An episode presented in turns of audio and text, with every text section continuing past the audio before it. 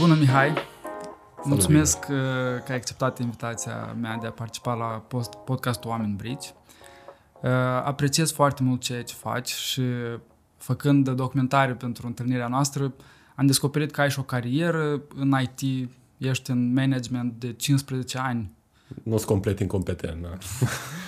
Uh, doi, ai, ai experiențe de, de sport de anduranță foarte interesante. Ai, ai finalizat un Ironman și ești printre puținii ieșeni care au făcut chestia asta.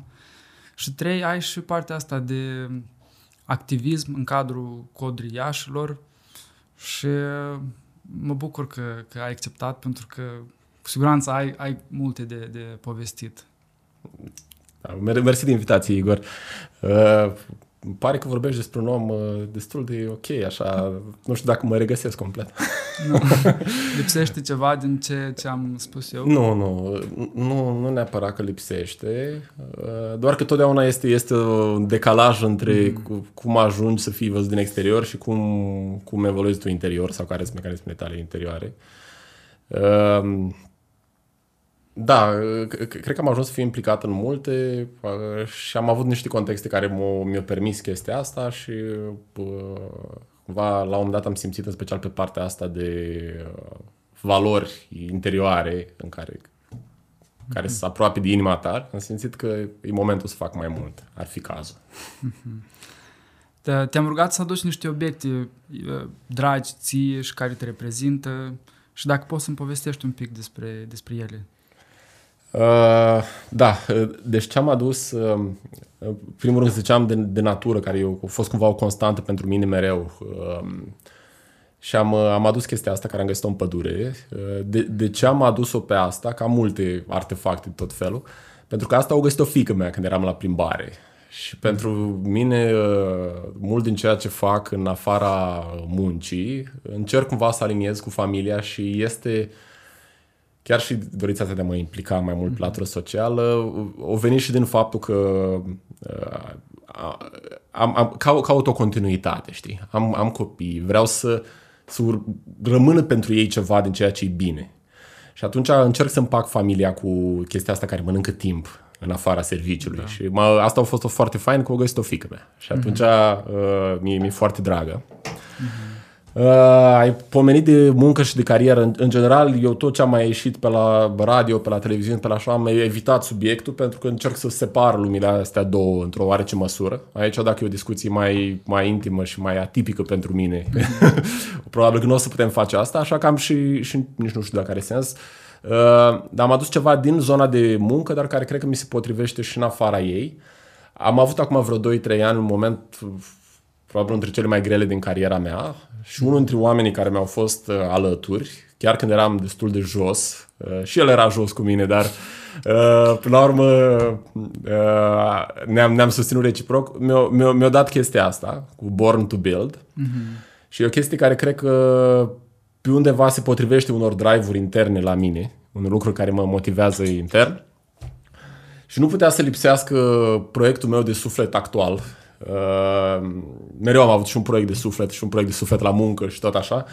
Uh, Codriașilor, uh, cunoaștem, prețuim, păstrăm, care mm. e probabil uh, dintre proiectele mele extracurriculare, asta e probabil uh, cea mai, uh, cea mai mare provocare pe care mi-am luat-o și în același timp uh, una pe care o simt pe măsură.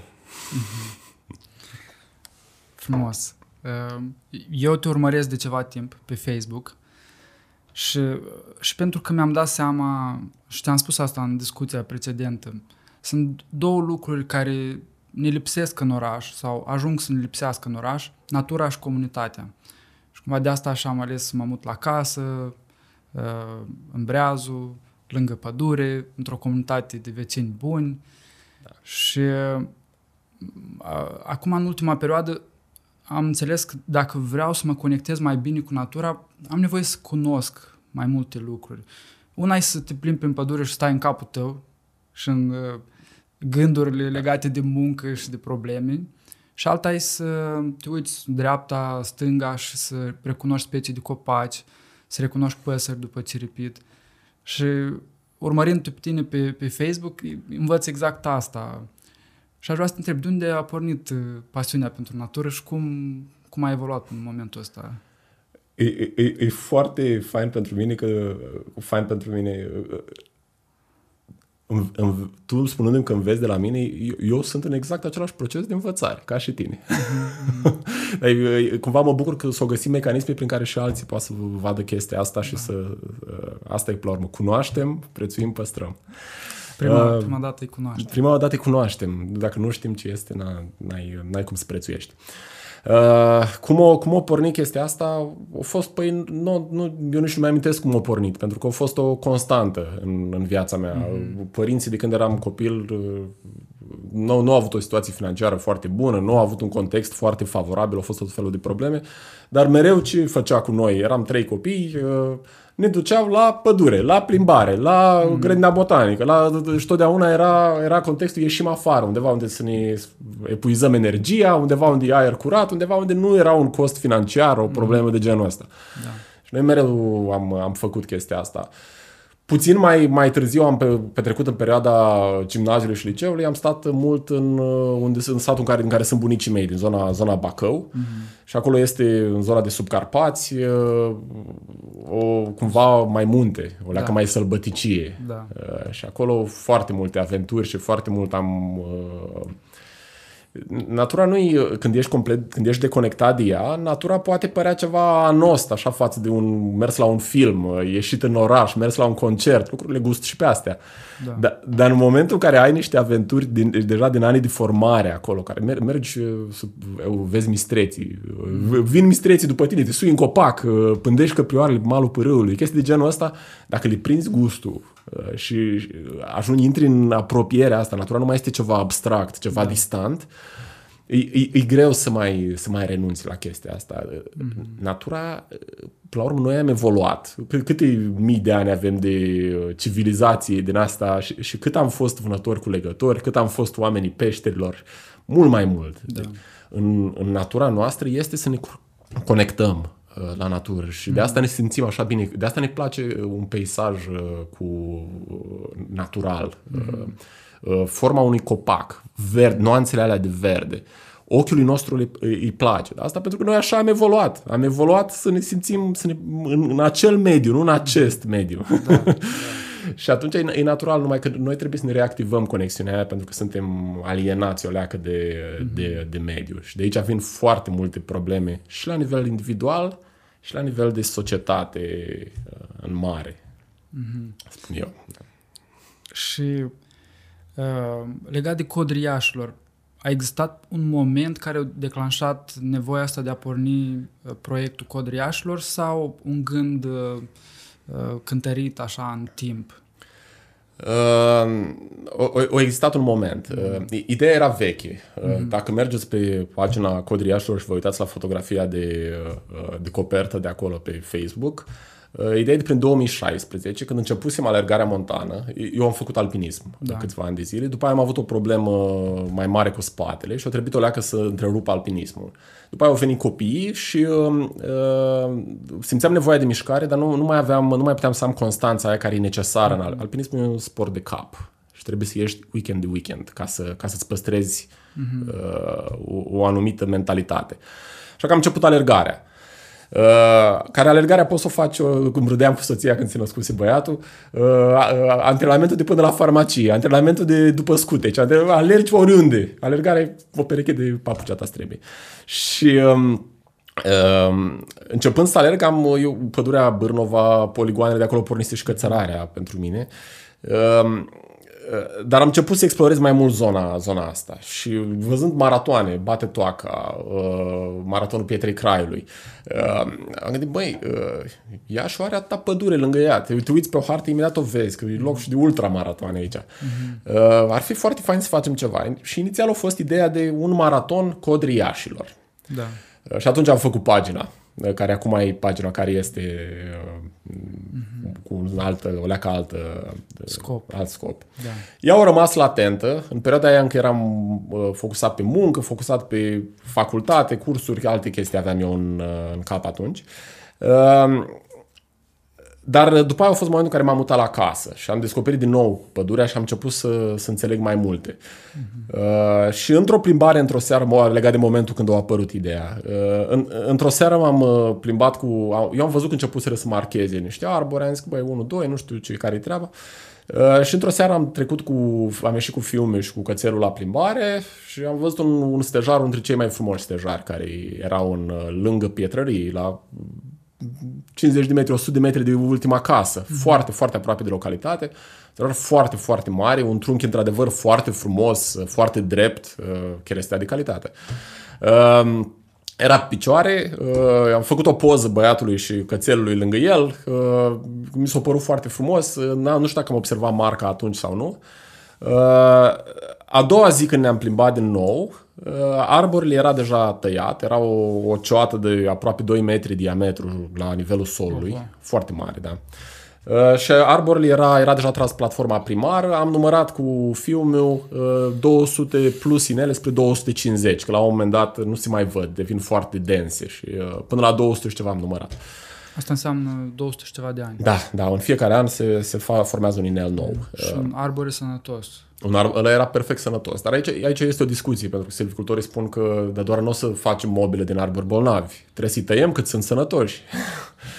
Discuția are, are mai multe laturi aici. Uh-huh. Uh, cumva, pentru mine, într-o societate oarecum cu probleme, uh, ca un om care poate oricând se mute cam oriunde în lumea asta, da. fără să-mi fie foarte greu să fac chestia mm-hmm. asta.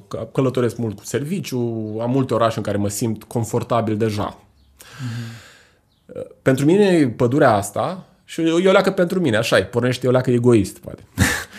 Dar pădurea asta era, era un soi de refugiu. Da. Um, și când, când am văzut că astfel de arbori, că fix ce, ce avea mai deosebit, ce are mai special, lucruri pentru care statele din vest nici, la care statele din vest nici nu mai visează. Așa, așa un arbore cu o, o vârstă de genul ăsta mm-hmm. pe picior, e acolo e sărbătorit, acolo uh, îi fac festivaluri.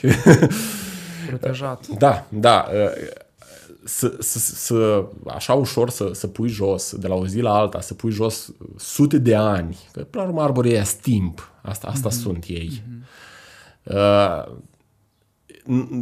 nu, nu, nu, nu avea sens. Nu avea sens. Și am zis că, băi, nu, nu pot eu să rămân în refugiul meu, în lume, în viața mea privilegiată și n-am fost privilegiat de la început. Poate mi-am făcut o leacă chestia asta. Da, sigur. Dar am ajuns într-un punct în care uh, aveam o viață, am o viață destul de bună uh, pentru mine și familia mea. Nu pot să mă opresc uh, la uh, ce mă interesează pe mine, trebuie să încerc să fac ceva pentru alții, pentru uh, mai mult și uh, pentru pădurea asta uh, care e atât de specială pentru o mare aglomerare urbană. Uh-huh. Și atunci cumva zic, cum facem? Uh, eram deja în discuții cu băieții de la Iași în Trail care voiau să-și iau o pauză uh, și era vorba să uh, poate mă implic în organizare. Imediat după ce am văzut arborile alea, am sunat-o pe Anca de la Mai Bine, uh, care iar măsese implicat în organizare. Și am, am ieșit cu ea și cu fratele ei, Adi, și i-am zis că, băi, nu, uite, mă bag. Era, ezitam, mm-hmm. fac și cu ocazia asta lansăm și codriașilor și facem și un maraton care se întinde mai mult, merge până la Poiana cu statui, să se vadă, lumea să vadă și să cunoască ce avem aici. Pentru că o să cunoască prea târziu. Da. Mulți s-ar bucura să nu știm ce este lângă. Să meargă liniștiți. Da. De aici și ideea de a Uh, păstra o, o perdea uh, de, de arbori în care să nu intervină, da. pe lângă drumuri, ca lumea să nu știe ce se întâmplă în interiorul pădurii. Da, da. Uh, asta, asta a fost oferta unui, unui anterior ministru al mediului care i-am înmânat petiția și subestimându-ne puțin, el a zis foarte băieți, nu e nicio chestie, lăsăm uite așa 30 de metri pe lângă drumurile județene. E, e, prima lor reflex a fost uh, lumea asta proastă, care nu știu ei cu ce se mănâncă pădurea și asta, îs șocați de cum arată o exploatare. Problema e că sunt ei șocați. Problema nu e exploatarea care se întâmplă unde n-ar trebui mm-hmm. să se mhm. întâmple și da. cum n-ar trebui să se întâmple. Hai să rezolvăm să nu mai fie așa șocați. Facem o mică perdeluță aici de 30 de metri așa, lumea nu o să mai vadă și tot o să fie bine. Aici eu, eu cumva uh, am cunoscut silvicultori fenomenali. Uh, am văzut recent o filmare cu unul dintre silvicultori care au făcut parcurile naționale de la noi. Mm-hmm. Dar după 89 mulți au luat-o pe direcții complet greșite și chestia aia că mai, mai are pădurea și uscături este o ușoară minimizare a problemei. Da. Silvicultura, ca orice profesie, și care este o definiție într-un curs de silvicultură, care spune uh, este arta și știința de gestionare a pădurii, uh-huh. conform cu nevoile și valorile societății. Orice profesie sugest, uh, slujește oamenii. Și eu, ca de formare la bază ITist, uh-huh. eu trebuie să am niște clienți care să le aduc un beneficiu și care să, să, să fie mulțumiți. Iar când gestionezi un bun care este proprietatea statului român, deci a românilor. Statul nu se poate disocia de, de cetățenii lui decât în dictatură.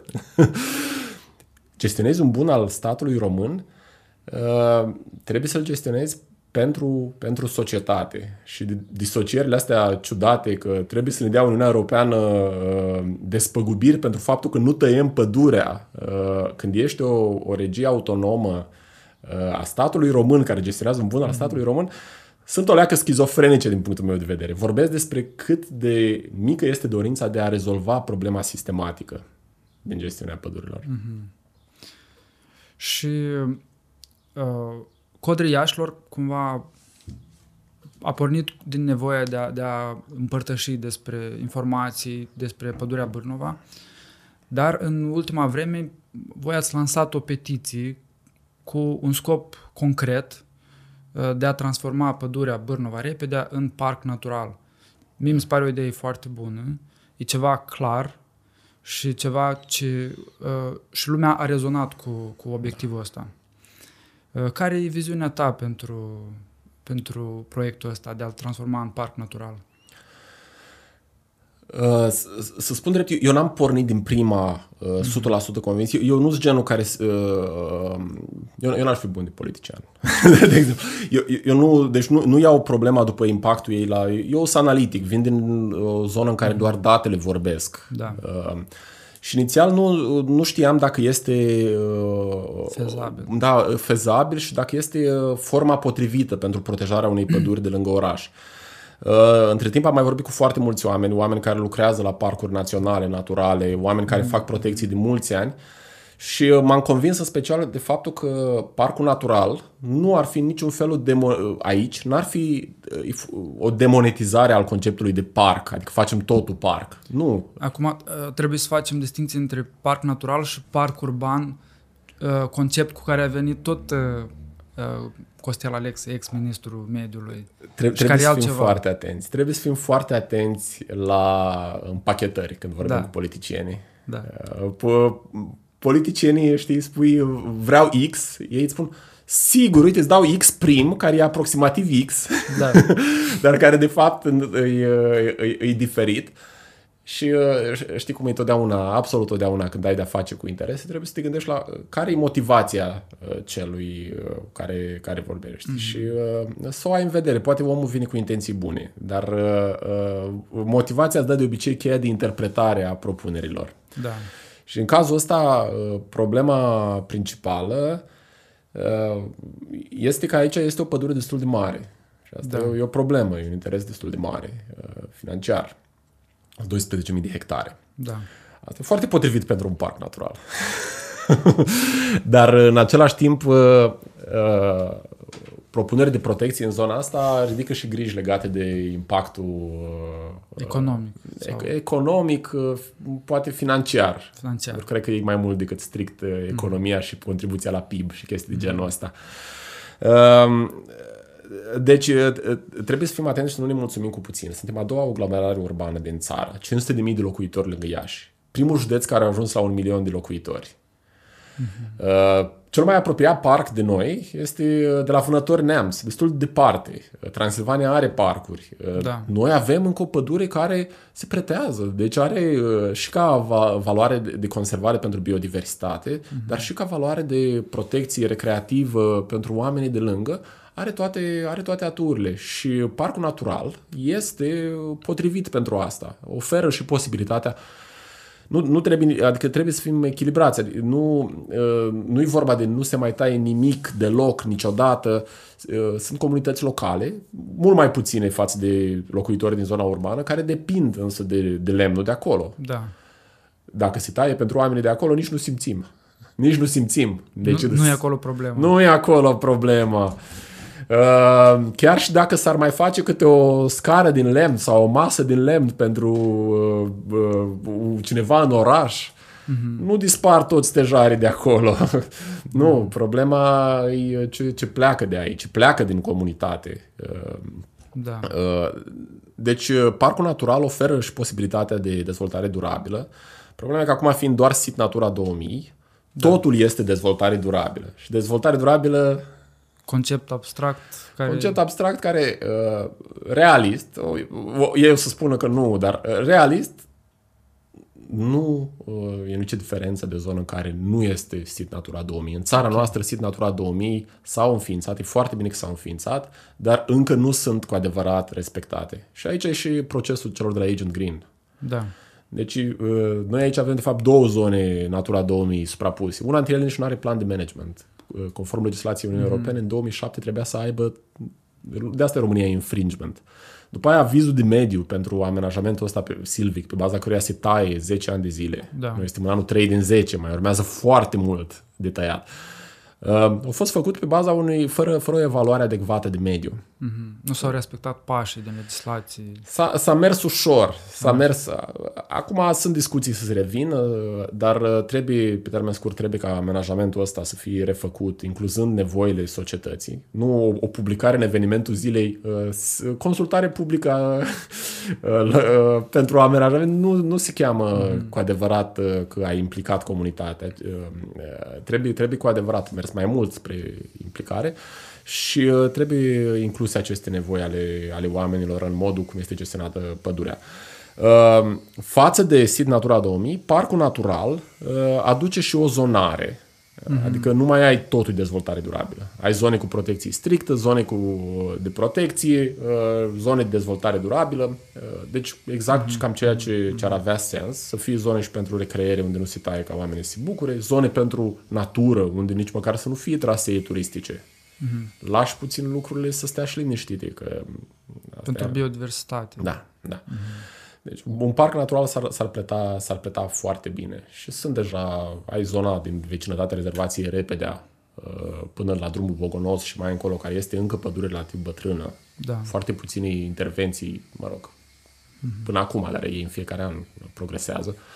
Este zona din uh, dreapta rezervației Pietrosu, care poate fi mult extinsă și acolo este uh, o pădure destul de neatinsă de mulți ani. Uh, Bugă, acolo este cerbul, de exemplu, care este un uh, mult mai timid față de căprior, căprioară.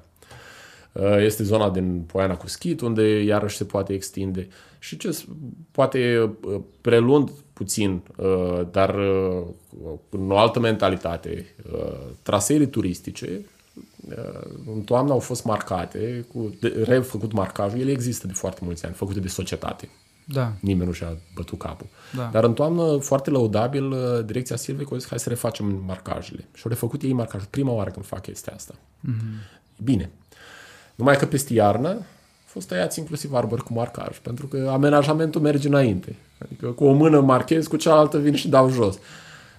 Nu, am, am zis că uh, pe lângă zonele astea de protecții mari, în jurul traseilor turistice, 100 de metri stânga-dreapta, o gestiune a păd- ori protecție strictă, ori mm. o gestiune a pădurii, uh, că au, au norme care le permit și chestia asta. Uh, mai puțin intruzivă, în așa mm-hmm. fel încât omul încă să simtă că aici sunt codri de care da. suntem noi legați sufletește, ca moldoveni, ca ieșeni. În momentul ăsta, uh, protecție strictă este doar, doar de 1%? Da, da sunt două rezerv, trei rezervații. Este uh, Poiana cu Schit, care e o rezervație de tip Poiană, dar acum e lăsată să fie năpădită mm-hmm. de pădure. Acolo chiar trebuie să scoți pădurea din ea. Mm-hmm. Sunt și monumentele alea monoliții, ai, alta e uh, acolo. Este rezervația Pietrosu și este rezervația Poieni Cărbunărie, uh, care împreună însumează vreo 100 de hectare din 12.000. Foarte puțin, foarte puțin. Da. da. Ultimul uh, parc natural creat este Parcul Natural Văcărești din București. Uh, și chiar uh, am, am studiat ceva timp în urmă cum, cum au evoluat lucrurile. Teoretic se poate în câțiva ani, dacă există deschidere de la Consiliul Județean, după asta de la Ministerul Mediului, sunt o serie Primari, de instituții da. care trebuie implicate și își, trebuie să-și dea avizul, se, se poate face treaba asta. Cum simți tu în momentul ăsta, cât de realist este obiectivul ăsta, în contextul politic în care suntem? Uh, păi, uh, din, din punct de vedere, aici sunt două forțe care se luptă. Mm-hmm. Două chestii în balanță.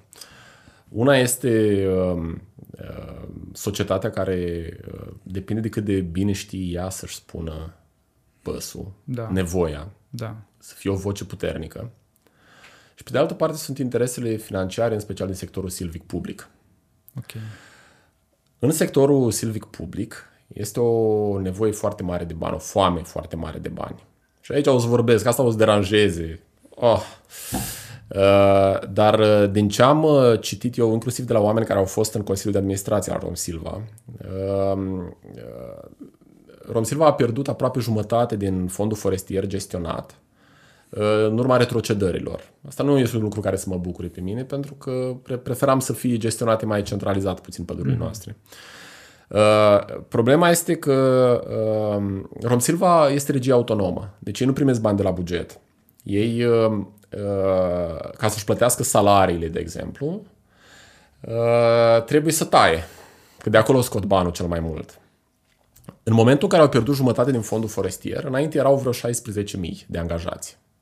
După ce au pierdut jumătate din fondul forestier, au rămas 16.000 de angajați. Mm-hmm. Deci acum jumătate din pădurea care era înainte trebuie să uh, suporte, să ajute pentru plata salariilor și a tuturor cheltuielilor, că nu sunt numai salariile aici, ace, uh, acela, aceleași cheltuieli. Asta mm-hmm. pune presiune fenomenală pe pădure. Da. Și la noi, acum nu știu exact situația în Iași, de exemplu, nu e o chestie în care să fie intrat în detalii, dar uh, ce este clar, și o spun atât anecdotic, oameni care cunosc pădurea asta din anii 70 spun că niciodată nu s-a tăiat așa de mult lângă oraș. Uh-huh. O spun date de pe uh, Global Forest Watch, tool ăla care analizează date din satelit și care nu te minte, spun că în ultimii 10 ani s-a tăiat mult mai mult decât în cei 10 ani dinainte. Uh-huh. Ei nu statistici făcute de statul român, de instituții care poate au alte interese. Alea e pur și simplu ce se vede. Uh, deci este clar că se taie ceva mai mult. Eu, eu nu pot să nu le corelez pe cele două. Nu am dovada să spun strict de asta, dar uh, știu că Romsilva în ultimii ani este în criză financiară. Este o panică printre oamenii din sistem că nu o să mai aibă cu ce tăia salariile plăti salariile. Da. De, asta, de asta sunt atât de îndârjiți. Și de asta sunt atât de ușor de manipulat mm-hmm. împotriva societății. Pentru că ce se întâmplă acum e o tragedie pentru silvicultura românească, care până la anul 89 a fost o, o silvicultură uh, chiar bine făcută, uh, cel, mm. pentru o mare parte din perioada aia. Da, dar cumva și conectați cu societatea. Sistemul ăla comunist care e așa avea și niște avantaje, mm-hmm. pentru că nu lăsa să pe orice, orice pădurar să-și facă un gater da. pe numele soției, știi? acolo era controlul pe bunul statului, era altul. Se, se întâmplau și acolo, Vrancei au fost ras la un moment dat, tot ce era acolo. Mm-hmm. Dar era, era controlul centralizat, avea și niște avantaje. Um, Bun, re- revenind, este panica asta în sector. Și uh, în loc, pentru că sunt interese, uh, asta o, o spune multă lume, uh, se vede, nu, acum n-am, n-am eu dovada să aduc hârtiile, să arăt, dar sunt interese mari în, dincolo de cele legitime de plata salariilor, se, se păstrează această situație, iar silvicultorii sunt, din punctul meu de vedere, manipulați contra interesului lor, contra uh, interesului profesiei lor să se lupte cu societatea. Mm-hmm. Numai ecoteroriști au apărut, erau paginile alea Stop Ecoisteria. Ale au fost finanțate de undeva. Ei nu-și pun problema de ce s-a oprit în iulie 2021, deodată s-a oprit totul acolo. S-a terminat finanțarea. deci uh, ei sunt manipulați pentru a se lupta cu oamenii, când de fapt pentru ei soluția este la oameni. Pentru că nimeni n-ar spune, și aici e de fapt, uh, nimeni n-ar spune, măi, hai să trecem ăștia 16.000 de oameni la bugetul de stat în loc să se plătească din exploatare. Mm-hmm. Cât de mare e aparatul uh, bugetului de stat în România? Hai să, să, să, să decuplăm conflictul ăsta de interese. Tu gestionezi pădurea, trebuie să o crești, trebuie să o păzești, dar în același timp când te duci să marchezi în pădure, uh, trebuie să te gândești o leacă că salariul tău e acolo. Ai, ai grijă, trebuie să iasă banul. Da. Deci asta ar trebui o soluție uh, sistematică, o soluție de sus. Uh, poate, mă rog, poate nu e fix asta, dar trebuie, uh, trebuie decuplat interesul ăsta între exploatare da. și, um, uh, și salariul propriu. Era, era un citat care spunea, e greu să convingi un om de ceva când salariul lui depinde de el a nu înțelege lucrul ăla. Da. trebuie să iasă din capcana mm-hmm. asta. Da, deci asta este una din probleme. Problema asta de sistem prin care e creat un stimulent pentru silvicultori să tai mai mult. Sunt ținuți captivi, da. Și doi, e și corupția din, din domeniu și există presiuni, există cerere, există, există uh, companii care uh, sunt dispuși să plătească mită ca să... Ca să aibă liber la da, exploatare da, mai mult sau mai da. puțin legală. Există și aici iarăși oameni din sistem vorbesc, nu sunt nu vorbele mele. Uh-huh. Dar un pădurar, știu cât are, 2000, 3000 de ron salarii. El se duce cu, în pădure, cu familia, trebuie să-și ducă copiii la o școală. Cine poate trăi bine în contextul ăsta să susțină o familie? Uh-huh. Soția poate să mai aibă servici când e în pădure. Cine poate trăi bine din atâția bani? Și atunci, imediat de jos în sus, apare motivația asta spre a te descurca puțin. Mm-hmm. Și dacă uh, toată lumea e prinsă în angrenajul ăsta, e, e, e, e foarte greu. Ei trebuie, trebuie să plătiți corect, uh, trebuie că este nevoie de reformă acolo. Mm-hmm. Toată lumea o știe, chiar și cei care se agață cu disperare de a nu o reforma. Oamenii cinstiți, cred că o vor și ar beneficia foarte mult de ea din sectorul silvic. Și voi, pe de o parte, promovați în societate și ați creat petiția asta semnată deja de peste 21.000 de oameni, da. ceea ce e foarte mult, uh, raportat la deschiderea oamenilor de a se implica în cauze de genul ăsta. Odată. Doi, uh, monitorizați ceea ce se întâmplă și încercați să reduceți riscul ăsta de exploatare ilegală sau semi-legală când se exploatează niște breșe din, din legislație, din sistem. Uh, și practic astea sunt cele două uh, modalități prin care vreți să contribuiți la, la protejarea pădurii. Sunt, cred, cred că este și una mai, mai de bază din, uh, din punctul meu de vedere, care e, um, uh, vrem ca oamenii să cunoască. Mm-hmm. Și pe asta, uh, la urmă, grupul, da, dacă mulți, mulți ne, înainte să înțeleagă, da. se uită pe pagina codriașilor și spun, vai, sunteți din ăștia care nu mai vă uitați la floricele și la chestii, dar unde sunt pozele cu cioate, cu trunchiuri, cu... Da, da, da. uh, da. Nu, deci noi, noi vrem să, până la urmă, pe noi frumosul ne-a atras în mm-hmm. povestea asta. Mm-hmm. Ceea ce avem și riscăm să pierdem. Uh, arbori remarcabili, arbori monumentali. Nu, uh, nu, nu ne-am băgat aici de dragul de... Noi, noi suntem oameni cu familii, noi nici, nici nu... Tot ce finan, finanțăm, nu sunt bani mulți aici, dar că e făcut cu resurse puține. Dar nu, nu ne atragem sponsor, nu căutăm lucrurile astea în momentul ăsta. Nu e ceva greșit în asta, dar uh, efectiv noi ne-am, din pasiune ne-am implicat și vrem ca cât mai mulți oameni, ce vorbeam la început, despre nevoia omului de a se conecta la natură. Da. Până la urmă, eram eu singur care mă duceam teleleu prin pădure singur. Sunt deja mii care merg, dar până la urmă toți ieșenii au dreptul să se bucure de pădurea asta și să înțeleagă puțin mai mult despre natură și când intră în pădure să nu vadă copaci, pământ și cer. Să vadă zecile de specii de arbori, insectele, microfauna. Da. Ce vorbeai și tu despre Ce vorbeam și eu, da, și da. vorbeam cu soția mea despre asta, că în momentul ăsta, da, te uiți dreapta-stânga, vezi copaci, uh, păsări, cer, nu, încă nu am limbajul de a mă duce spre nuanțe, spre detalii și, și, și asta mă limitează în a înțelege și a cunoaște. Îi, uh, îi loc, îi timp. Da. Uh, să păstrăm ceea ce, ce ne, ne, ne, obiectul, știi, admirației da. și învățării noastre enorm am învățat cu codriașilor și eu. Am beneficiat pe pasiune foarte mult din contactul cu biologii, cu fotografii de wildlife, mm-hmm. de viață sălbatică. Și știi cum e natura? Uh, e o carte cu atâtea file, încât odată ce ai intrat pe fir și ai început să înțelegi, nu, nu prea se termină uh, cartea și asta. Filele astea sunt dinamice pentru că uh, în funcție de sezon se schimbă lucrurile. Același peisaj, același copac, uh, într-un fel e primăvara, altfel e Și s- toamnă. straturi, straturi, straturi, straturi. Mm. Uh, unii dintre biologii care am intrat în contact, care fac multă muncă de teren, deci mă, mă uit la ei cât înțeleg, deci e, e fenomenal să mergi cu ei în natură. Mm. Uh, e, numai să, să, să ia, pentru că e clar că au o înțelegere atât aia formală venită din școală, uh, cât și aia aplicată. Uh, și, uh, uite, de exemplu, a, anul trecut mi-am luat un aparat foto care îmi permite cumva să mă apropii cu obiectele obiectiv. Cel Da. mai simplu aparat care există, atâta mă interesa să mă, să mă apropii de păsări, în primul rând. Dar după aia am, am zis hai, că prioarele sunt ușor de... sunt o specie relativ comună și sunt Da. ușor de surprins. Da. Dar, uh, uite, uh, o, o chestie care uh, la un moment dat intuitiv a intrat. Uh, cu- Cum te simți când intri în natură? Te simți ca un străin sau te simți uh, integrat acolo și știi cum să te uh, comporți conform cu obiectivul pentru care ai intrat. Mm-hmm. Dacă mă duc să pozez căprioare, de exemplu, mi-am dat seama la un moment dat că fac niște chestii intuitiv, nu, fără să le conștientizez.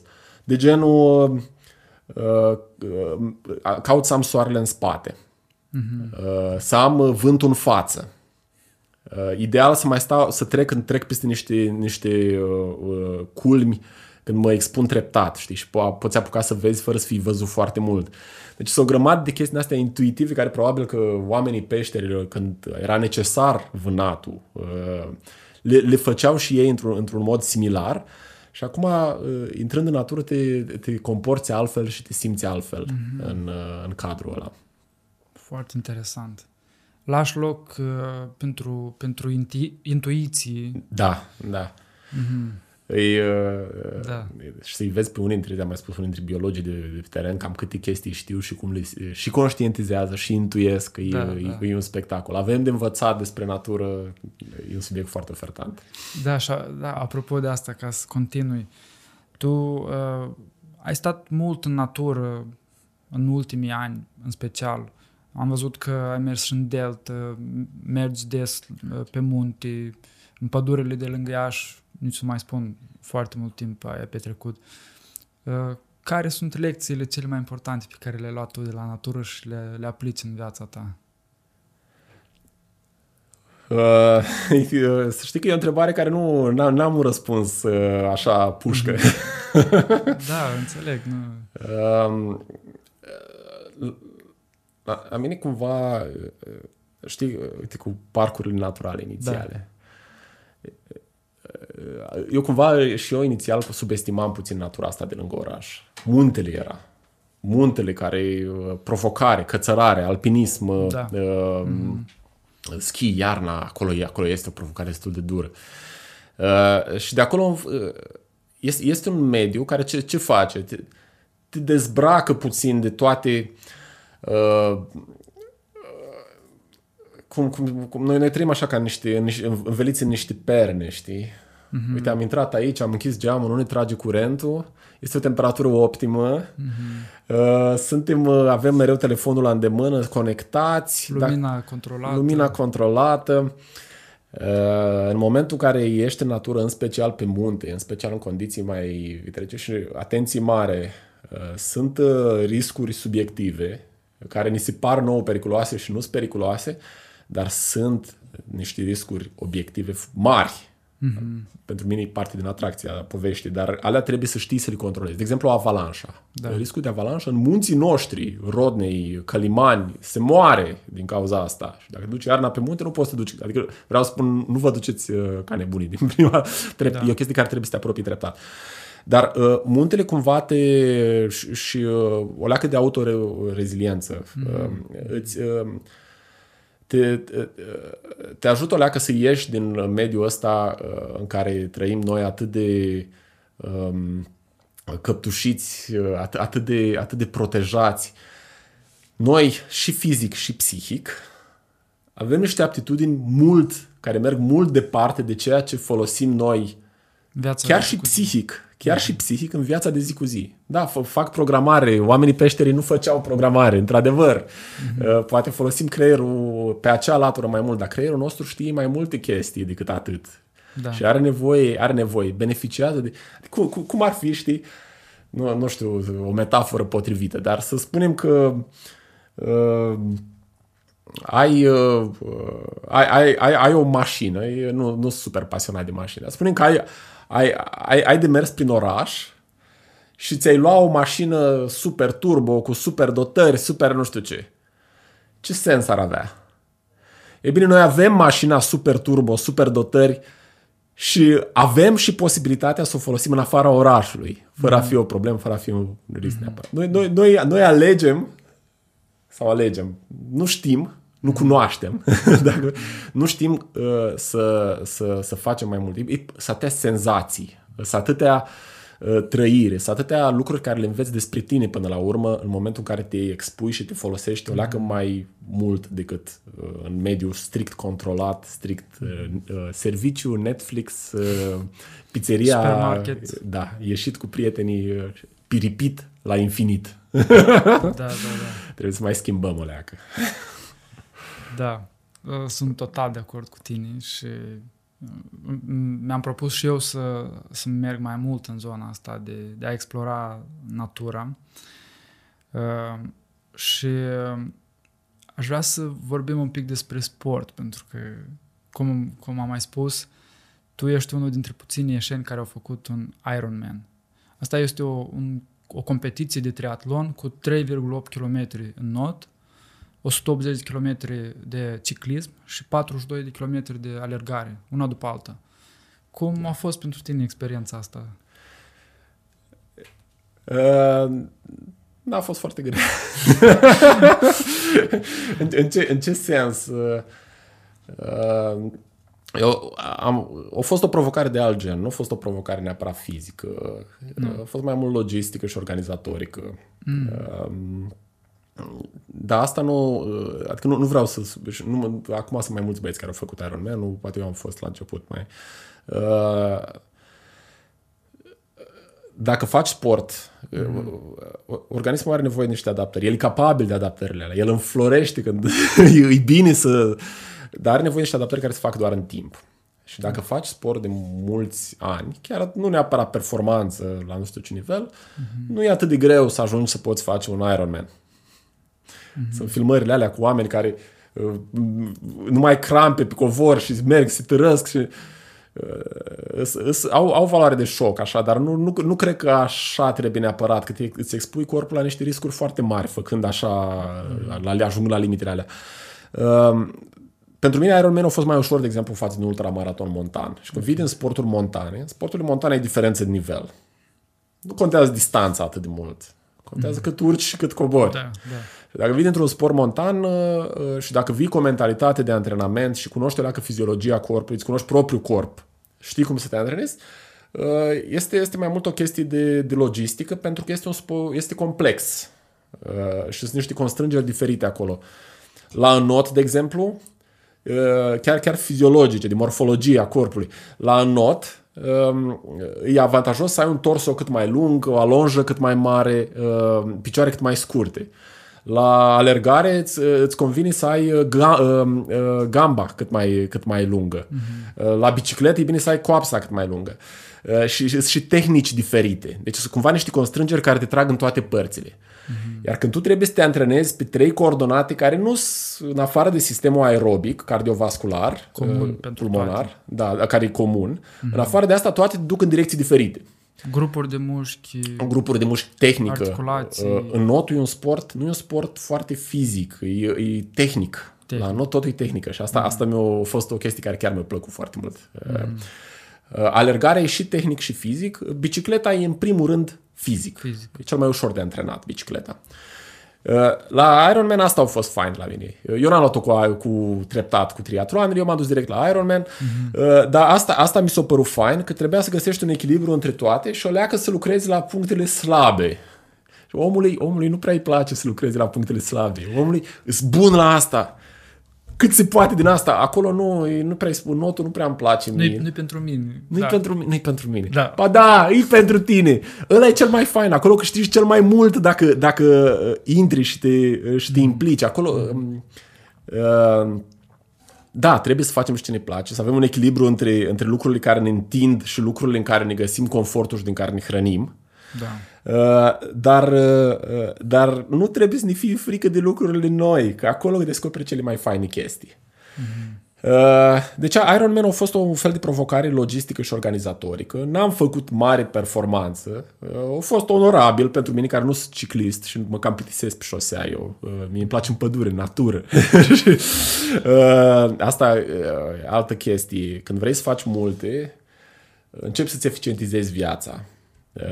Eu, eu aici să o leacă la, la extrem. Câteodată so, soția mă mai ia, băi, hai mai las-mă, ce facem aici? Dar da, sunt moduri, moduri în care o poți eficientiza să, să-ți unești pasiunile. Să, dacă mergi la o alergare în pădure, poate nu poți să faci fotografie în pădure în același timp, mm-hmm. dar te bucuri de mediu, respiri aerul, uh, ești acolo, te integrezi în, în spațiul ăla și în același timp te antrenezi. Da. Uh, să te antrenezi pe bandă uh, e, e cu totul altceva. De, de asta pentru mine bicicleta a fost, a fost cumva o provocare, dar am lucrat și la aia și n-am scos mare performanță, a fost un loc 30 uh, pe țară la momentul ăla la Open. E ok wow. pentru un, un nei ca nimeni. Uh, dar... Uh, uh, cât timp? Cât timp ai scos? 11 ore, 40 de minute sau ceva în genul ăsta. Uh, foarte mult. Uh, am scos timp foarte bun la not, am ieșit cam într-o oră din apă, prin primii 10 dintre toți. Mm-hmm. Uh, notul îmi vine natural și îmi și place partea tehnică, cerebrală. Știi cum e notul?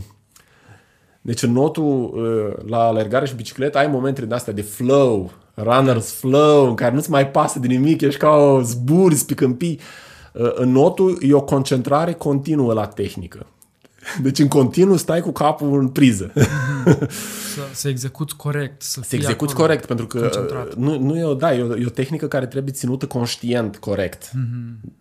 Poate la notătorii super, super profesioniști devine la un moment dat natural, dar nu, da. în general nu este. Mm-hmm. Uh, da, din apă am ieșit repede, alergarea am făcut-o repede, am scos în 4 ore maratonul timp bun uh, pentru condițiile alea. Bicicleta da. mi-a stricat tot jocul. Deci dacă băgam o leacă mai mult antrenament la bicicletă, aveam șanse foarte bune să ies în primii 10. Da, na, până la urmă trebuie să echilibrezi ce-ți place cu ce îți place mai puțin. Și ai spus că înainte de, de, de Ironman ai făcut uh, alergare montană. Da.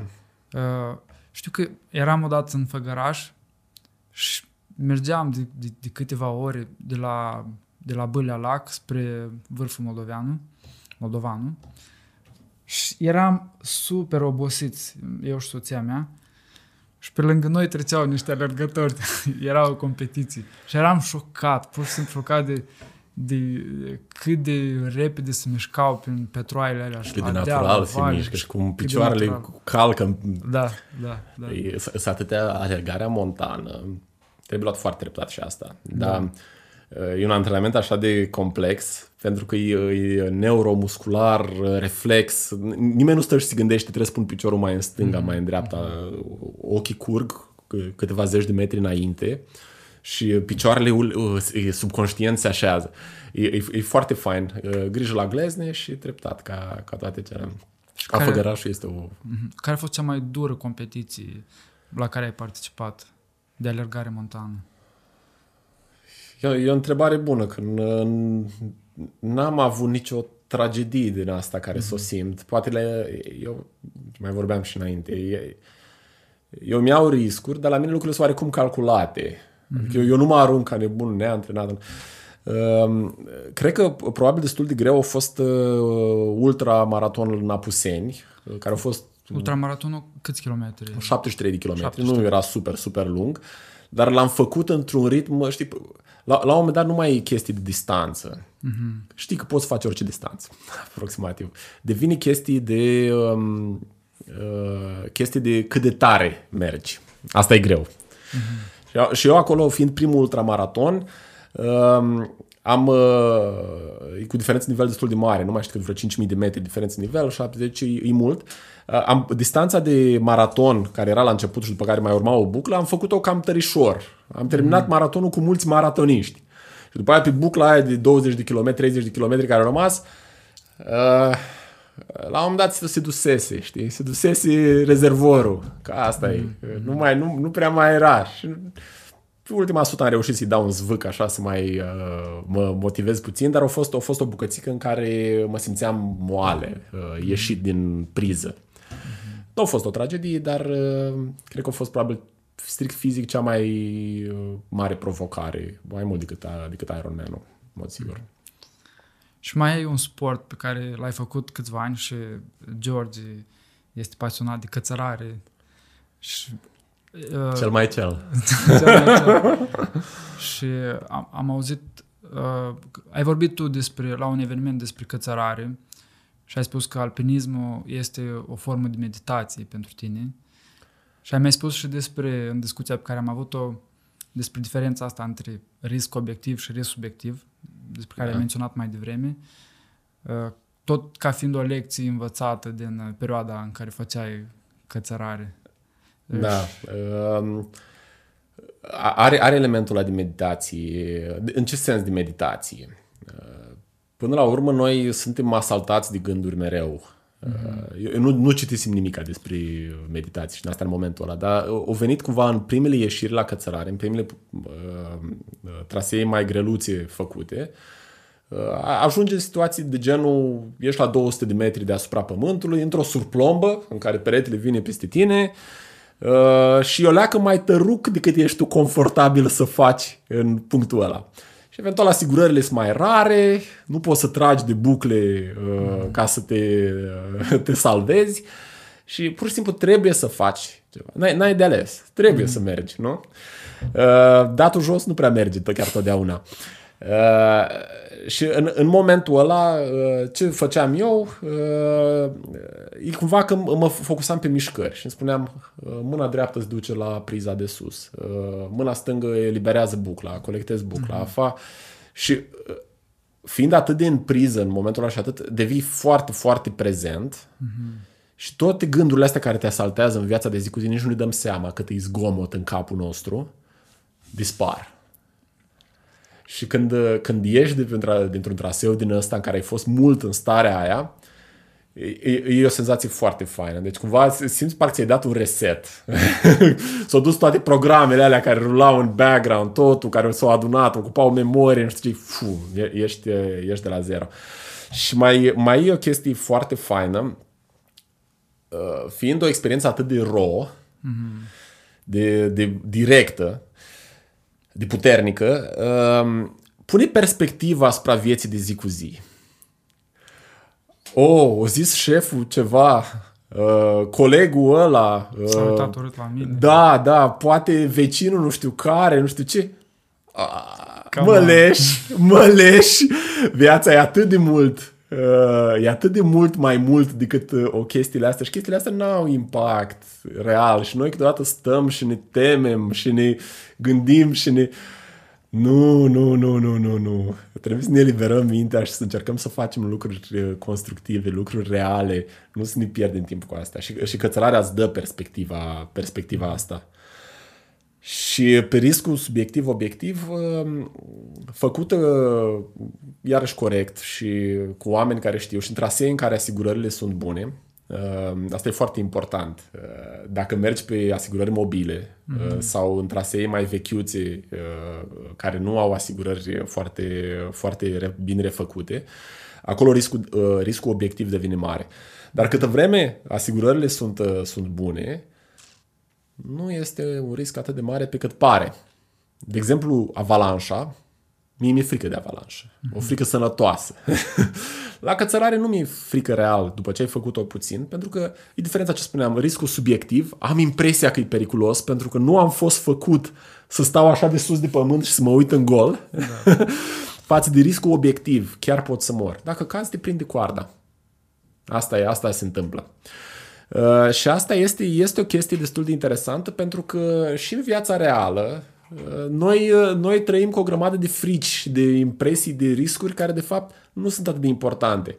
Și nu e o tragedie să trăiești cu un risc sau să așa, numai că te paralizează și te împiedică să, să faci lucruri care ai putea să le faci și care te-ar face pe tine mai complet, mai împlinit și poate chiar și ți-ar permite să oferi mai mult înapoi lumii din care ai ieșit și tu.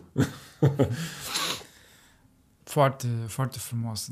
Sportul și natura sunt uh, două modalități prin care să-ți uh, dezvolți reziliența asta mentală, uh, echilibru emoțional, perspectiva asupra vieții, să ieși din, din rutina asta care ne, ne prinde pe toți și avem senzația că asta e tot și ce ne se întâmplă. Uh, și apropo de asta, tu ai făcut, ai făcut și faci în continuare multe lucruri. Faci și sport, uh, și activism uh, în cadrul codriașilor. Ai și o carieră de succes în domeniul IT, cu responsabilități, ești manager, conduci echipe internaționale.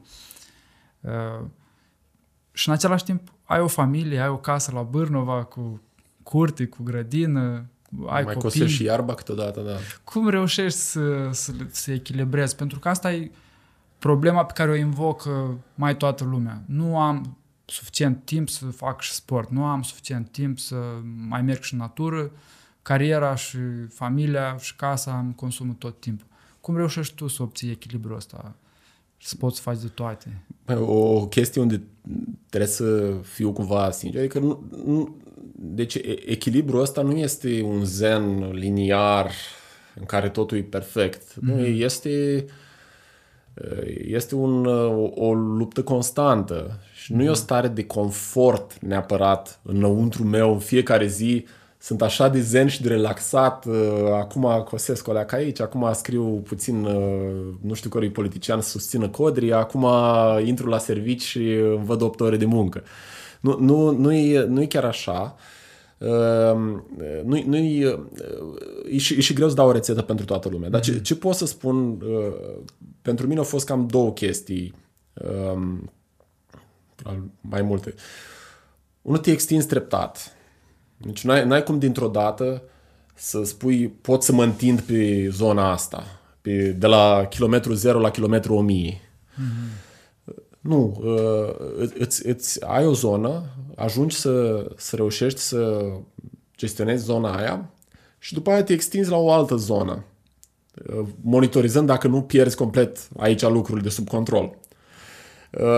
Uh, pe parcurs devii mai, poți deveni mai eficient, mai disciplinat, mai, mai organizat uh-huh. și, și să, le, să, să, le, să le întinzi și să le, să le duci pe amândouă. După aia treci la o altă zonă și vezi din nou verifici. Lucrurile sunt încă sub control și, și tot așa. Uh, în timpul ăsta devii mai, uh, devii mai dacă, eu scuzat exagerez, ți-am spus că soția mai, mai îmi dă cu vasele de, de la spălat de cap. Băi, ce facem aici? Azi o dura prea mult spălatul vaselor. Tura viitoare trebuie să fiu mai eficient. nu, hai, mai relaxează-te și tu. Um, uh, po- poți, poți cumva face lucrurile astea mai, mai eficient și mai bine și bine să le faci, pentru că e, e păcat, timpul nostru e limitat. Pe lângă chestia asta că lucrurile care deja ești bun le faci mai bine, le faci mai repede. Um, pe lângă uh, provocarea principală la un moment dat devine uh, nu e una de timp, e una mai mult de energie și una mai mult de cum îți gestionezi tu întinderea asta internă, că e un stres. E o tensiune. Ce spuneam, da, e o tensiune. Nu e un echilibru, e o tensiune. E o tensiune, da. Și atunci important e cum o gestionezi. Cum o gestionezi. Cum o accepti. Și balanța dintre stres și lucruri care te ajută să te, uh, uh, să te încarci, să te recuperezi, mm-hmm. să, să te simți bine. Pentru că, până la urmă, nu po- nu, un om nu poate trăi simțindu-se în stres continuu. Da. Trebuie să existe o balanță aici. Și a, a, asta, adică, eu, eu, de exemplu, am din când în când, am o dată la o lună, două luni, eu am nevoie de o zi în care Nimic, nimic. Efectiv, ori binging Netflix, ori uh, stau doar de vorbă cu prietenii, ori uh, o băută cruntă, ori, nu, poate nu chiar cruntă în ultimii ani, că nu mai duc din astea, mă doare capul a doua zi și nu-mi place. Dar um, uh, ceva în care you let go of control. Da, uh, da, da. Ca, ca, să, ca să compensezi o leacă disciplina și structura și lucrurile astea. Și uh, compromisuri sunt Adică pe toate planurile, aș putea poate mai mult carieră, aș putea poate mai mult uh, chiar, chiar lucruri care mi și astea foarte, foarte și astea. poate familia. Da. Um, dar până la urmă te, te uiți la care care care sunt valorile și cum le împaci cât mai bine. Te gândești copiilor tăi ce, ce, ce, ce exemplu vrei să le dai. Ce model vei fi. Cum vrei să te implici poate într-o chestie care e mai mare decât interesul tău direct și personal uh, uh, de a-ți perpetua genele, de a-ți, cumva ai, ai o datorie și pentru familia ta, dar dacă ai, ai o datorie să încerci să faci mai mult, poate. Mm. Și uh, uh caut, caut să le împaci. Dacă ajungi la un dezechilibru, mai dai câte un reset la ponderi. caut, caut să le împaci. Mm. Uh, și aici nu, adică nu, nu trebuie toți să fim la fel și nu, nu cred că toți suntem confortabili cu același nivel de disconfort. Da, da. Dar nici chiar să ne căutăm numai plăcințeală toată ziua. Nu, nu, cred, că e, nu cred că e ok. Da, foarte, foarte fain ce, ce spui. Și, și exact, și eu cred la fel. Uh, ideea nu e că o să obții un echilibru, ideea e cum accepti și gestionezi tensiunea care inerent ea există tot timpul.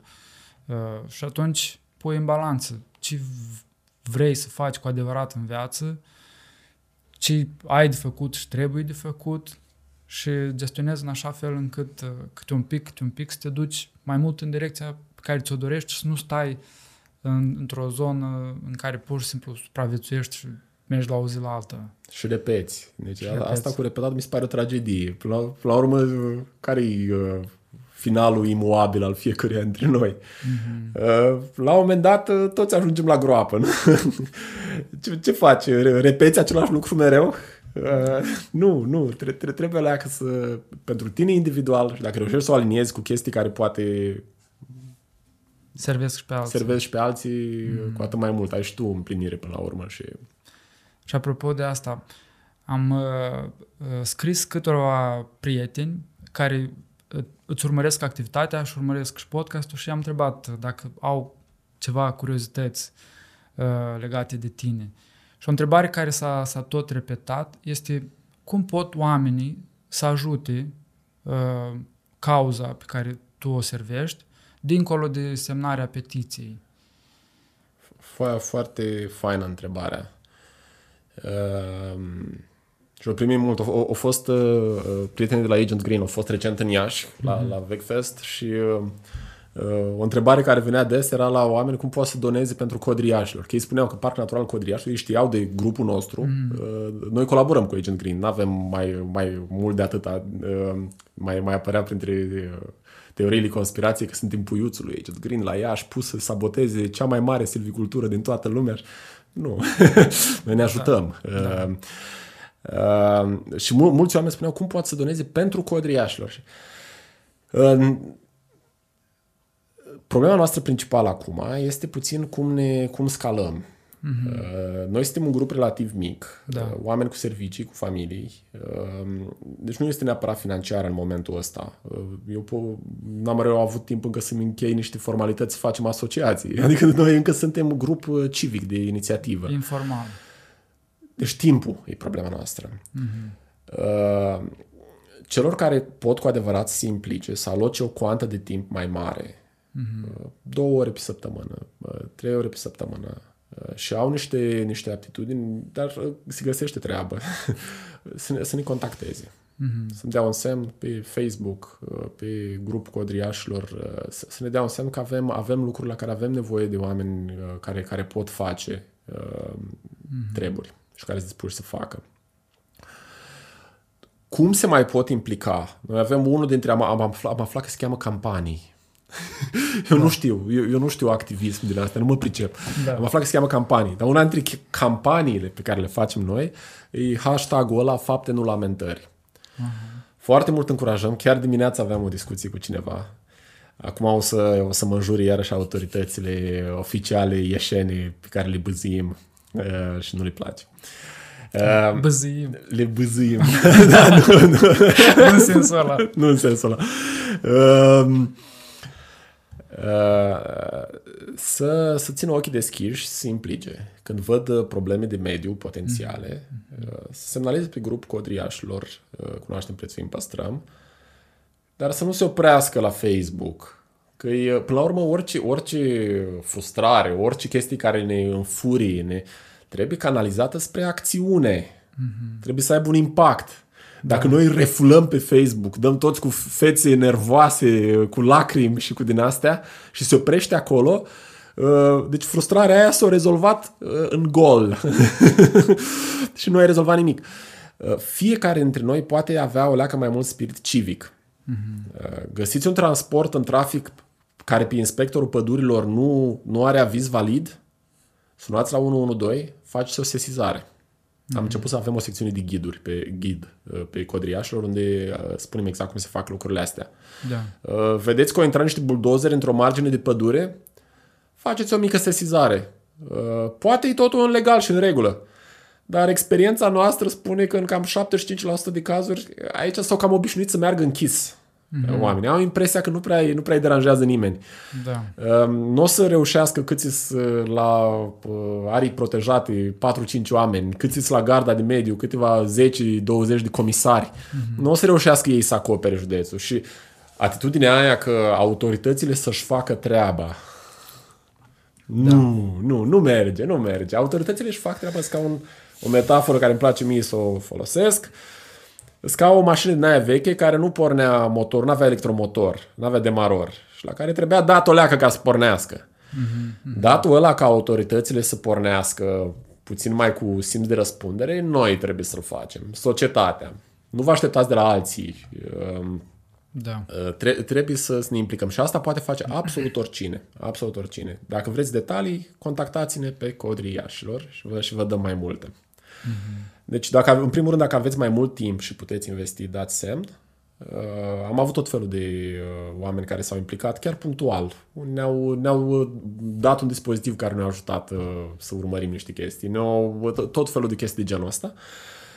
Timpul celor care se pot implica și vor să se educe o leacă pe domeniu, să învețe ca și noi, și noi încă învățăm, uh, uh, cel mai, cea mai mare constrângere pe care avem și apoi prin uh, spirit civic și atenție la probleme de mediu. Mm-hmm. Scrim petiții, scrim uh, sesizări atunci când este cazul. Autorităților nu o să le placă, nu le place, se simt deranjate. Ei, ei cumva au uitat la un moment dat că ei sunt acolo pentru societate. Da. Uh, dar sunt și semne bune și din partea lor și sunt și oameni care vor să facă. Uh, autoritățile au nevoie de implicarea noastră, chiar dacă poate nu o, o așteaptă cu foarte mult drag întotdeauna. Mm-hmm. Și cum, cum vezi tu rolul tău pentru viitor în contextul ăsta în care pădurea Bârnova repede ar deveni parc natural? Cum te vezi tu în viitor? Să... încă, încă nu sunt hotărât. Mm, okay. Sunt două chestii. Aș, aș putea să mă, să mă implic mai mult um, în sensul ăsta. Nu prea cred că e calea uh, pe termen lung pentru mine. Mm-hmm. Cred mai degrabă că important e să se ajungă la o structură corectă, la niște lucruri care sunt echilibrate, producția, protecția, recreativul, la niște oameni potriviți în locurile potrivite, moment în care eu sunt bucuros să mă retrag mm-hmm. și să văd că lucrurile merg și să fiu un, un beneficiar care se mai plimbă prin pădure și se bucură că a pus și el la un moment dat umărul acolo. Probabil că asta o să fie pentru mine, pentru că uh, nu, nu știu, nu știu încă sigur, știi, dar uh, cumva uh, patternul la mine este um, că pun focus pe o zonă foarte intens un număr de ani până mm-hmm. o mhm. duc într-un punct și după aia caut, caut altceva. Altă provocare. Da, da. Dar mi-ar place asta, asta e o chestie în care o, o, o să stau până când o să se ajung acolo. Mm-hmm. Există acum o teorie din asta că chestia cu mediu este doar un trend și că a, sunt, sunt care așteaptă. se termină, se termină, se... nu o să se termine și noi nu o să dispărem. O să dispară directori, o să dispară uh, oameni din prin tot felul de poziții și funcții, o să dispară miniștri, o să dispară... Mm-hmm. Noi nu o să disparăm. Da. Da, te-am întrebat asta pentru că în, cadru, în cazul uh, Parcul Văcărești, uh, ONG-ul care s-a ocupat de, de dosar a ajuns să se ocupe, sau persoane din acel ONG au ajuns să se ocupe și de gestiunea parcului și de asta. Da, da, și e important asta pentru că uh, degeaba devine parc natural dacă tot doar instituțiile publice sau regiile sau publice uh, se ocupă de parc. Și important să fie o prezență din, dinspre este. societatea civilă. Este, este. O dat legea aia prin care au scos ONG-urile de la administrarea arilor protejate și au înființat în schimb ANAMPU, mm-hmm. pe care l-au subfinanțat, controlat politic. Și dai seama, dacă, dacă ești un om care îți cere un aviz să se facă o golăneală mare în pădure și tu știi că dacă nu-l semnezi zbor de pe post a doua zi, până la un ONG nu putea să-i fac chestia asta. Da. Uh, noi, noi suntem uh, cu Florin Stoican, care a fost cel care a făcut și parcul Builă Fânturaриța, care a fost la, implicat în Văcărești. Uh, suntem în legătură ca și cu mulți alți oameni din țară. Mm-hmm. Ne-am găsit, ne-am găsit la nivel național. Oamenii ăștia trebuie să implicați, noi trebuie să rămânem implicați. Am, avem oameni de la Codri care cred că și-ar dori pe termen lung o implicare de genul ăsta. Cine știe, poate chiar și, și, și eu să rămân mai mult în, în povestea asta. Sunt absolut de acord. Normal este ca statul român să se ocupe, dar uh, poate fi parteneria cu societatea civilă. Societatea civilă trebuie să aibă un cuvânt de spus. Mm-hmm. Nu numai um, entități controlabile și controlate și ele trebuie să fie mai puțin controlabile, controlate și poate o chiar mai curajoase, aș spune. Da. Că o să aibă susținerea societății. Uh, dar și noi trebuie să fim acolo ca, ca societate civilă. Este vreo întrebare pe care ți-ar fi plăcut să, să-ți o pun, dar nu ți-am pus-o? nu, m- nu m-am pregătit în halul ăsta pentru interviu, deci nu, e o întrebare grea, adică nu de da. grea. E, e greu să ai un răspuns la întrebarea asta. Poate îți vine ceva. Ce întrebare Uh, ai pus întrebări bune, uh, Igor. da. Mă um, nu, nu, nu, nu, nu cred că mi că mi că mi vine ceva. Uh, poate o chestie ce, ce cred că lipsește, că lipsește societății și nouă ca cetățeni Cred că suntem prea cuminți și puțin prea fricoșei mm-hmm. pe chestii care nu sunt chiar uh, atât de înspăimântătoare și care sunt la urma urmei niște drepturi de ale noastre. Le înțelegem teoretic, le înțelegem uh, în capul nostru chiar oameni uh, care nu sunt legați de sistem, nu depind de sistem, da. dar avem așa un fel de cu, cumințenie în noi care ne paralizează și mm. ne împiedică să reglăm niște lucruri care nu sunt acum sănătoase în modul cum funcționează lucrurile. Ce dacă mai mult curaj.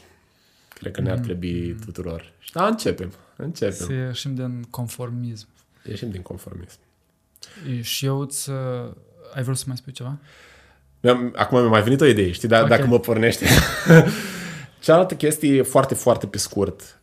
Um, mereu, deci mereu când spui o chestie apar o grămadă care spun, dar de ce nu chestia asta la altă care da. e mai importantă? Da, da. Um, o chestie care e bine să o nuanțez. Um, pe problematică din mediu, lucrurile care ne pun în pericol uh, sănătatea, aerul, uh, viitorul planetei, lucrurile astea, sunt lucruri care uh, le facem fiecare dintre noi zi de zi. Uh, cât de mare e mașina pe care o conducem, uh, cât de mult folosim transportul în comun față de bicicletă, cât de mult aruncăm, cât de mult risipim. Uh-huh. Deci sunt, sunt lucruri care, care suntem responsabili fiecare dintre noi, inclusiv eu, inclusiv cel mai mare activist din uh, activiști. Da. Și de multe ori apare, adică de multe ori, mai uh, o chestie care ne dă la zenflemea așa câteodată. Ce, cum vorbiți voi despre păduricea asta așa, când de fapt problema este cealaltă? Asta mm-hmm. e mhm. teoria răului cel mai mic. Da. Uh, două, două chestii aici. Uh, pe lângă importanța biodiversității pe care încă nu, nu o simțim și zonele astea protejate sunt niște rezervoare de biodiversitate. Mm-hmm. Și dacă pierdem biodiversitatea, exemplu cel mai clar e albina. Uh, albinele, polenizatori în general, și albinii sălbatici.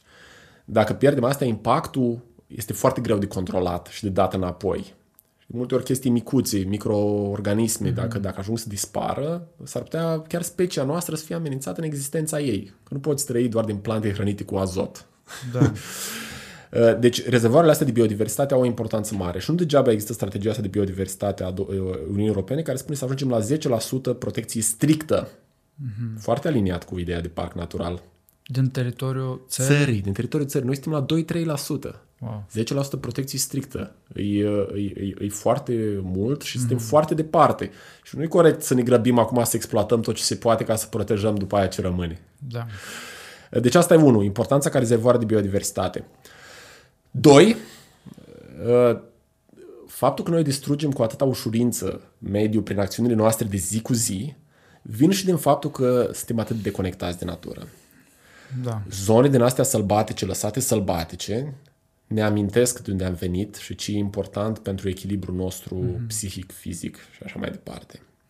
Deci ele au un rol important aici. Mm-hmm. Și uh, acum eu nu o să mă apuc să fac uh, fără plastic, uh, nu știu ce. Sunt prieteni de la Mai Bine care fac asta, sunt, sunt destui și este o chestie foarte importantă. Uh, dar până la urmă ne implicăm în clauze, cauzele care simțim că au nevoie. Iar mediul are nevoie și sunt atâtea coordonate încât uh, uh este loc să ne implicăm cu toții mai mult. Deci, uh, responsabilitatea individuală sunt probleme mari, dar uh, protej, partea de protejare a naturii uh, are un rol foarte important și mulți rezonăm la ea și atunci acolo ne implicăm. Mhm. Eu îți mulțumesc foarte mult pentru tot ceea ce faci la Codrii Iașilor, în, în mod special. Îți sunt uh, recunoscător pe persoană fizică pentru că uh, tu depui mult timp acolo mod voluntar, fără să fii plătit, fără să ai un beneficiu. Soros. Soros, nu? Cum era? Da. Material din treaba asta și uh, cred că mai mulți ieșeni ar, ar, ar trebui să știe despre tine și despre alții care fac voluntariat pentru cauze comune și să fiți modele și pentru alții, uh, pentru o implicare mai, mai mare a oamenilor din comunitate. Îți doresc succes în tot ceea ce faci. Îți mulțumesc mult pentru conversația asta pe care am avut-o. Am învățat multe chestii uh, de la tine și din experiența de uh, explorare a naturii și din experiența de sportiv. Nu, nu de performanță, no. dar amator, dar la un nivel foarte înalt. Și mă bucur mult că am avut discuția asta. Și mie, și mie îmi pare bine că nu ai impresia că m-ai chemat degeaba, că aruncați materialul ăsta. Uh, și uh, îți mulțumesc eu mult pentru că uh, dacă chestiile astea sunt bune și pare că mare parte de societate rezonează la ele, e important să se audă despre ele. Și nu să vorbesc eu și doar eu și chestia genul asta e important, dar uh, e important să ajung o leacă la lume și nu, nu o să ne preia foarte mult mass media, nu o să existe neapărat în televiziunea de stat chestii de genul ăsta. Deci ajuți și tu deja. Mulțumesc mult, Igor.